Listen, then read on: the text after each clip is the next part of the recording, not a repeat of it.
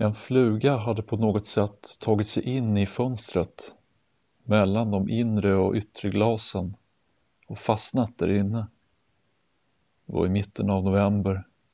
Den första snön hade kommit, nästan en halv meter och temperaturen låg kring plus minus fem. Hade flugan något att äta där inne?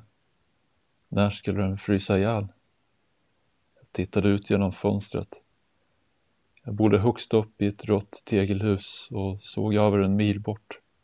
Lätt regn och dimma. Ett stråk av brunsvart skog. I horisonten Stockholm skyline. En ganska platt historia. Jag frös. Elementet tycktes inte fungera. Bredvid fönsterrutan fanns en vädringslucka och längst upp på luckan en ventil genom vilken en obönhörlig ström av kall, fuktig luft strömmade in i lägenheten. Självdrag kallas det. En gång hade jag försökt tejpa över ventilen men då blåste det bara in längs fönsterkarmens undersida istället. Jag avvek från fönstret och rörde mig inåt i lägenheten, så långt bort från ventilen som möjligt. Det kändes bättre i hallen. Ironiskt nog var det varmare i trapphuset än i själva lägenheten.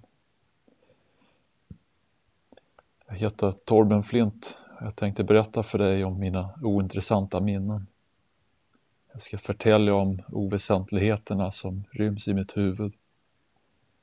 Har du tänkt på hur mycket man kommer ihåg och hur stor andel av det ihågkomna som i själva verket är värdelös information? Registreringsnumret till familjens bil under tidigt 00-tal. Planlösningen i morbrors före detta bostad. Att jag på lågstadiet bestämde mig för att memorera alla länders flaggor men gav upp strax därpå. För en vecka sedan lärde jag mig av en slump Bahamas handelsflagga. Allt detta minns jag, men inget av det är intressant. Jag har ett gott minne. Jag kommer ihåg 31 decimaler av talet pi. Det vore löjligt att läsa upp dem här. Du kan ju inte veta om jag läser innantill.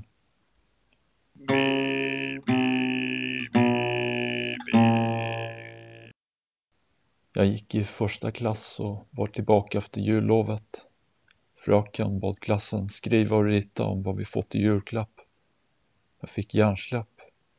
Kunde inte komma ihåg en enda av de klappar jag fått.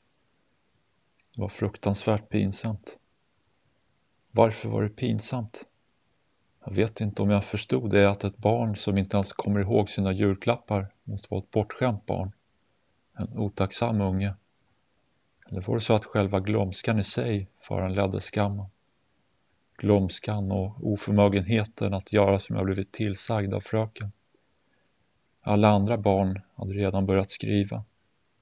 Jag skämdes innerligt och greps av panik. Var jag ett onormalt barn? Istället för att säga till fröken att jag inte kom ihåg, jag jag och ritade en salamander. Som barn kunde jag skämmas över vad som helst. Senare, men fortfarande på lågstadiet, skulle klassen klippa papper i vackra former. Alla saxar var för högerhänta. Jag är vänsterhänt. Det var oerhört svårt att klippa fint med den otympliga saxen. Det kändes outhärdligt pinsamt. Istället för att säga till fröken att jag hade svårt för att klippa stal jag min kompis Olles vackert klippta papper. Men det där är ju mitt papper, sa Olle. Jag fick lämna tillbaka det. På gymnastiken gjorde en tjej i parallellklassen något elakt mot mig. Jag minns inte vad, men jag kommer ihåg att de var av asiatiskt ursprung och bar en grå mjukisdress. Små, sneda ögon och grå, grå mjukisdress. Jag hatade hennes gråa kläder. Grågumman kallade jag henne i mitt huvud. Många år senare berättade min mamma om hur gullig jag varit som barn. När hon börjat få grått hår hade jag kallat mamma för min grågumma.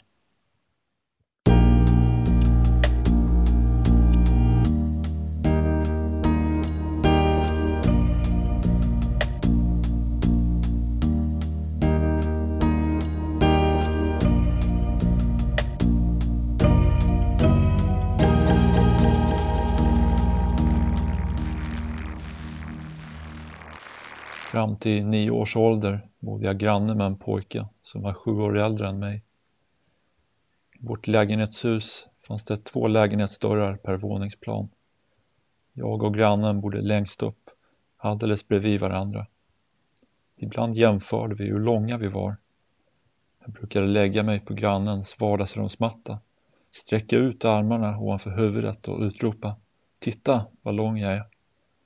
En gång byggde vi ärtbussor, det vill säga fäste en ballong i ena änden av en toalettpappersrulle och sköt gula ärtor med hjälp av ballongens elasticitet. Ärtbössan kunde skjuta riktigt hårt. Jag var kanske sju år och grannen fjorton. Jag sköt honom på låret och han skrek av smärta. Han blev riktigt arg och fyrade av en ärta rakt på min kind. Mitt ansikte blev gult och blått.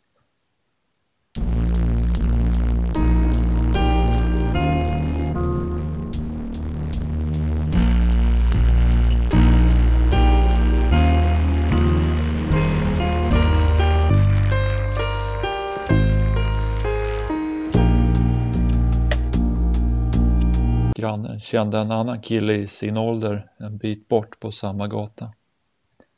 Jag kommer ihåg att de slog vad om huruvida den andra killen skulle kunna äta en stor Toblerone. Jag förstod inte riktigt konceptet. Det verkar inte så svårt att bara äta upp en stor chokladkaka. Kanske var det något mer involverat i detta vad, något som jag glömt. Den andra killen på vår gata hade en lillebror som surfade på patriot.nu. Under en period umgicks jag med den yngsta killen i deras syskonskara om tre. Gick in på någon hemsida som samlade roliga klipp. I ett klipp visades en penis med ett konstigt ollon. Det var liksom kluvet. Mannen på filmen öppnade sitt ollon förde isär de två halvorna och plockade ut ett batteri ur penis. Jag mådde riktigt illa och blev rädd för att mitt eget ollon skulle klyvas det också. Samtidigt satt mellanbrorsan i köket. Socialen hade kommit på besök för att prata om hans förehavanden på patriot.nu.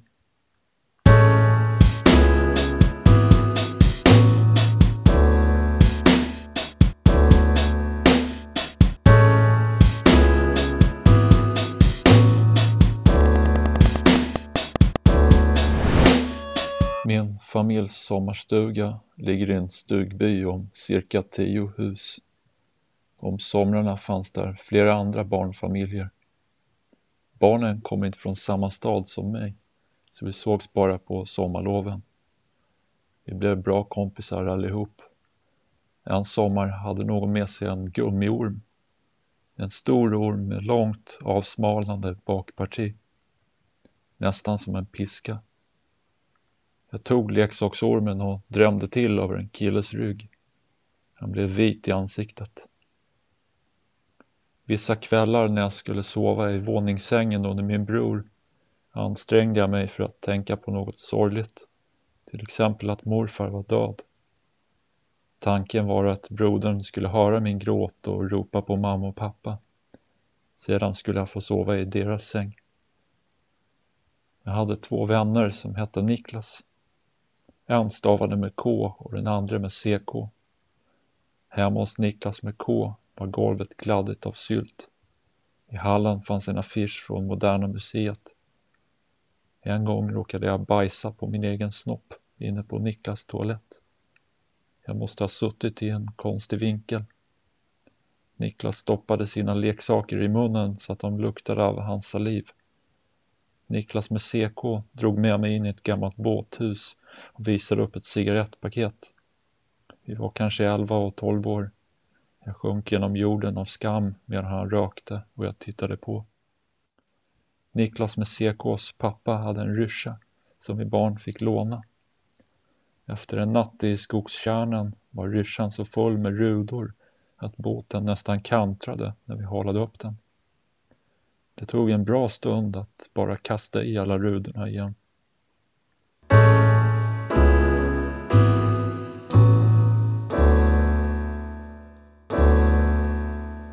Alla minnen jag har är knutna till själva platsen där de utspelar sig.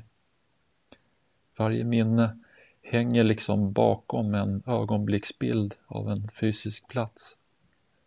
Minnena har så att säga etiketter i form av en bild på stället där allt hände. Om jag koncentrerar mig kan jag bläddra mellan olika ögonblicksbilder. Jag ser klassrummet där jag ritade salamandern i första klass. Jag vet att det var utanför porten till trapphuset som jag sköt min granne med ärtbössan. Jag ser köket där grannen och hans jämnåriga kamrat slog vad om att äta en stor Toblerone. Och jag kommer ihåg min kompis ryggtavla framför stugan när jag snärtade honom med gummiormen. Till ögonblicksbilden av ett minne hör ibland en viss känsla. Känslan av skam hör till exempel ihop med bilden av skolbänken där jag försökte klippa med en högersax, misslyckades och stal Olles papper. Jag skäms också för det med ormen. Till och med över det med ärtbössan. Trots att min granne gav igen med något mycket värre. Öga för öga, inte kind för lår. En gång hade jag fått i läxa av min trombonlärare att spela tonen F. Det var i fjärde klass och jag hade precis börjat spela trombon. När jag stod hemma och skulle öva på F hade jag glömt hur den lät. Jag kunde inte för mitt liv komma på hur det skulle vara. Jag blev förtvivlad och skrek och grät. Jag stod inte ut med att inte kunna spela tonen F. Detta är också ett skamfyllt minne. Jag saknade ju uppenbarligen självbehärskning. Sedan dess har jag tagit mycket med ro. Ett tag gjorde jag en sport av att vara oberörd. Nu för tiden kan jag spela F i fyra oktaver. Ludde var en annan kompis. Han spelar också trombon, men inte särskilt bra. Jag lärde känna Ludde när jag bytte klass mellan femman och sexan. Skolan hade gjort någon slags omstrukturering av årskullarna och min gamla klass krympte till en grad att jag inte såg något annat alternativ än att byta. En natt under sommarlovet innan sjätte klass greps jag av oro. Tanken på hur jag redan var elva år, snart tolv, parad med risken för att jag inte skulle trivas i den nya klassen, fick mig att gråta. Jag grät ännu mer när jag tänkte på att min äldre bror skulle börja högstadiet samma höst. Tänk om man hamnar i fel sällskap. Du, du, du. Åter till Ludde. Där kan man snacka om fel sällskap. Han var en manipulativ jävel. Missade aldrig ett tillfälle att trycka dit den. Man var ändå precis tillräckligt intressant för att man skulle vilja ha mer. Vi åkte skateboard, startade ett rockband och hängde på Lunarstorm. Den ena sekunden blev jag lovebombad. Den andra skämde han ut mig inför sin mamma. Niklas med K var förresten likadan. Jag borde ha insett det när jag träffade Ludde och sagt upp bekantskapen direkt. Jag tror att jag försökte flera gånger, men jag sa aldrig rakt ut vilken idiot han var. Jag tog till indirekta medel, ett halvkvävt underjordiskt motstånd. Som incidenten med Counter-Strike-armen till exempel. Jag hade aldrig sett tjusningen med CS, men satt ändå bredvid Ludde och tittade på. Fan vad ful den där armen är, sa jag och syftade på spelkaraktärens underarm som sågs hålla i vapnet. En jävla träbit. Caesar riktigt dålig grafik alltså, sa jag. I mitt fruktlösa försök att ta ner Ludde på jorden. Ja, men gör det bättre själv då, svarade Ludde. Det slutade med att jag fick lova att rita en snyggare arm på egen hand i MS Paint. Det blev aldrig någon arm. En annan gång skickade jag i blint raseri ett meddelande till Ludde på någon internet community. Jag skrev Ludde är bög i Linus, kontroll-C-ade och kontroll-V-ade hundra gånger och klickade på skicka. Kort därefter fick vår destruktiva relation sitt slut. Finalen började på hans rum. Jag har glömt hur vi kom dit, men jag vet att jag låg på golvet intill hans säng medan han stod ovanpå mig och trampade på mina revben. Jag hade en hemsk klump i halsen och tårarna var på väg. Just innan mina kinder skulle blivit våta lyckades jag lämna lägenheten och gå hem. Vi hördes på MSN Messenger senare samma dag. Han var fortfarande elak. Då gav jag honom dödsdaten. Skrev CP, CP, CP, CP, CP tusen gånger om. Vi sågs aldrig mer. Fragmentering betyder att filer på en hårddisk styckats upp och ligger utspridda i mindre bitar.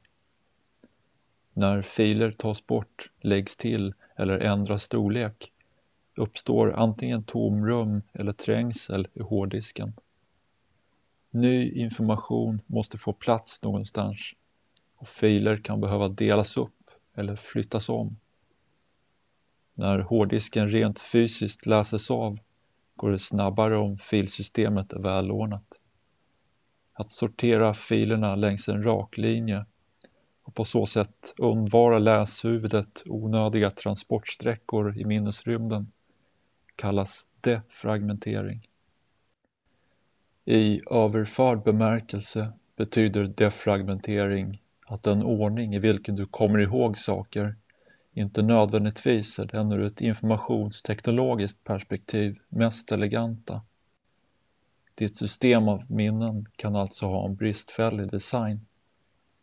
Strukturerande kategorier såsom temporala, spatiala eller emotiva värden kan ofta utnyttjas på ett mer effektivt sätt. Minnesbankens fysiska manifestation i hjärnbarken är av semipermanent karaktär men kan förändras genom upprepade punktinsatser i form av tankeövningar. Detta enligt den hebbianska principen Neurons that fire together, wire together.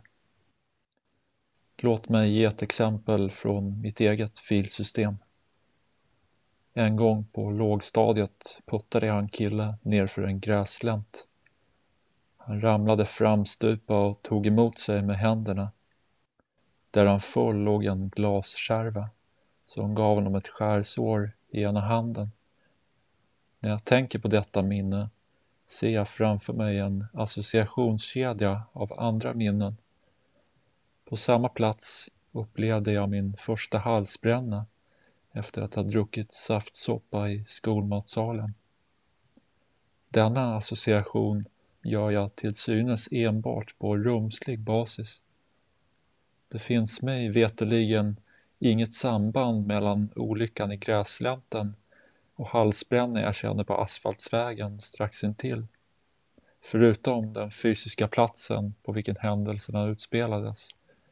Och, för att tala i termer av filsystem, det sätt på vilket minnena finns representerade i min hjärnas neurala nätverk. Du, du, du. Jag sitter nu i en källarlokal i centrala Stockholm. Jag kommer att minnas denna stund. Kanske kommer även du att lägga den på minnet. Jag vet inte om jag någonsin kommer försöka defragmentera min hjärna. Jag har åtminstone skrivit ner sådant som jag kommer ihåg. Sådant som jag aldrig eller sällan har berättat om förut. Minnen som är relativt ointressanta. Kanske finner de någon gång sitt rätta sammanhang. Du, du, du. Du, du. Du, du, du. Du, du.